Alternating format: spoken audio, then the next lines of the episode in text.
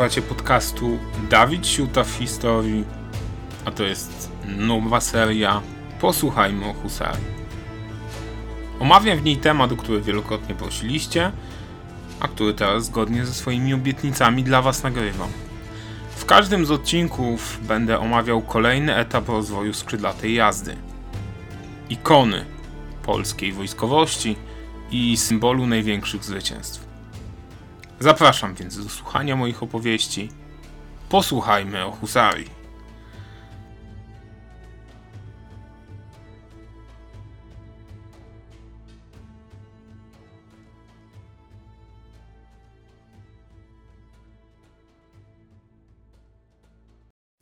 Cześć, cześć, cześć. Witam wszystkich. Z tej strony Dawid Siuta. To jest podcast Dawid Siuta w historii. Ja witam Was w kolejnym odcinku serii Posłuchajmy o Husarii. Pewnie część z Was zaintrygował tytuł. Północ kontra południe. Więc o czym tak naprawdę dziś sobie powiemy? Ostatnio mówiliśmy o tym, jak sprawdzianem jakości husarii, który nastąpił w pierwszych latach panowania Zygmunta III Wazy, były nie tylko zmagania z wojskami habsburskimi, uważanymi za jedne z najlepszych w Europie, ale także ze zbuntowanymi kozakami. W tych burzliwych czasach Złotego Wieku, właściwie jego schyłku, polska husaria zmuszona była wykazać się w walkach i na wschodzie, i na zachodzie. Ale także na północy i południu. I tam też dała sobie znać siła polskiej broni pancernej. Warto bliżej przyjrzeć się kilku kampaniom wojennym z tamtych czasów, by dostrzec, gdzie szum husarskich skrzydeł był najdonióśniejszy. I o tym opowiem dziś w podcaście Dawid Siuta w historii. Zapraszam do posłuchania moich dywagacji. Na sam początek, zanim przejdziemy do tej najwartościowszej części tego podcastu, chciałbym Wam serdecznie podziękować za żywy odzew na tą serię. Śledzicie ją na kanałach podcastowych, na kanale na YouTubie, a ostatnio także zdecydowałem się uruchomić kanał na TikToku. I powiem Wam szczerze, zasięgi, jakie generuje to medium, zaskoczyły mnie totalnie. W każdym razie jestem bardzo wdzięczny wszystkim tym, którzy zdecydowali się mnie zaobserwować. Jeśli podoba Wam się to, co robię, możecie podać dalej. Śmiało, nie będę dochodził swoich praw autorskich. Przechodząc już do meritu. Mówiąc o walkach husarskich na północy i południu Rzeczpospolitej obojga narodów, na sam początku warto wspomnieć o wyprawie Jana Zamojskiego do Mołdawii. Celem przywrócenia tam polskiego panowania. Oczywiście Jan Zamojski zabrał ze sobą także husarię. Po co w ogóle się tam wybrał? Jego celem było usunięcie z tronu gospodara Michała Walecznego i osadzenie propolskiego kandydata, który zapewniłby podległość tego księstewka względem Rzeczpospolitej. Dowódca koronny zdecydowany był wydać wrogowi jedną walną bitwę, by w miarę możliwości zniszczyć większość jego sił operacyjnych i to za jednym razem. To prawda, nie było to łatwe, gdyż Mołdawianie i Wołosi jak tylko się dało unikali starcia, ograniczając się do prowadzenia wojny podjazdowej. Mieli wspólną historię z Polakami i bardzo dobrze wiedzieli już, jak kończy się wydanie Bitwy Polskiej Jeździe. Ale sytuacja zmieniła się nieco 20 października 1600 roku, kiedy to Zamojski, zapewne za namową Marka Sobieskiego, zadecydował o tym, by frontalnie zaatakować obóz nieprzyjacielski. Warto zaznaczyć przy tym, że Hetman Wielki Koronny dysponował znacznymi siłami, około 15 tysięcy żołnierzy, a w korpusie tym było dokładnie 11 chorągwi husarskich, czyli mówiąc po naszemu, około 800 koni. Z wiadomych przyczyn nie będę tu opowiadał o całym przebiegu bitwy nad Teleżyną, albo jak chcą niektórzy pod Bukową. Łatwo można sprawdzić to starcie, choćby w mądrych książkach lub na Wikipedii. Ale koniecznie chcę wspomnieć tutaj tylko o szarżach husarskich, które y, w tym starciu stanowił element decydujący. Czołowe uderzenia ciężkich rot Stanisława Żółkiewskiego po początkowym sukcesie zakończyły się porażką. Skrzydlata jazdy została odcięta od reszty armii koronnej i zagrożona rozbiciem.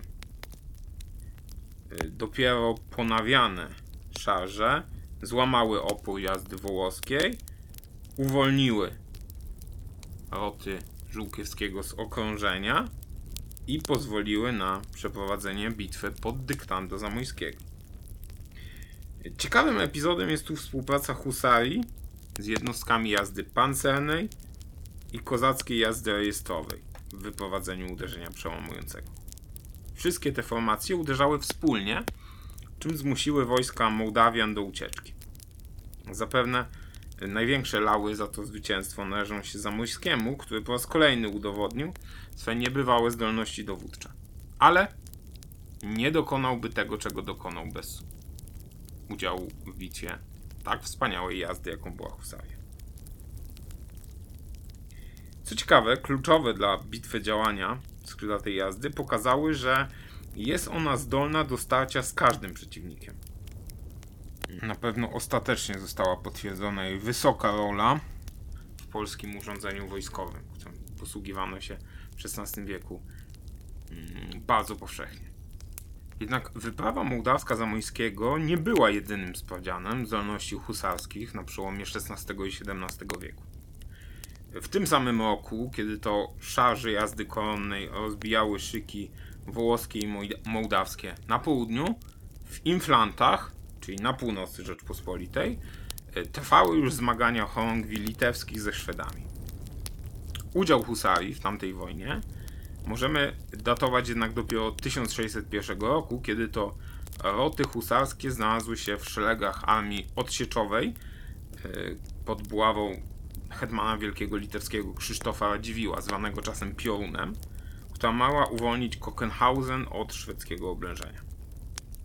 23 czerwca 1601 roku około 1500 husarzy wspomaganych innymi rodzajami jazdy i nieliczną piechotą błyskotliwym natarciem zmusiła do ucieczki rajtarów przeciwnika. W ten sposób Radziwiłłowi udało się za cenę niewysokich strat oswobodzić miasto, a przy okazji jeszcze zdobyć obóz szwedzki, w którym ponoć obłowiono się całkiem nieźle. Bitwa ta pokazała też, że husaria litewska radzi sobie równie dobrze co jej koronny odpowiednik. Armia szwedzka zaś, jako kolejna z wielu, przekonała się, że zachodnioeuropejska moda wojskowa nijak nie jest przydatna w starciu z wojskami Rzeczpospolitej, które w idealny sposób łączyły w sobie to, co dobre z zachodu, a także ze wschodu. Jednak trzeba oddać tutaj Litwinom sprawiedliwość. Bitwa pod Korenhausen nie była jedynym ich sukcesem.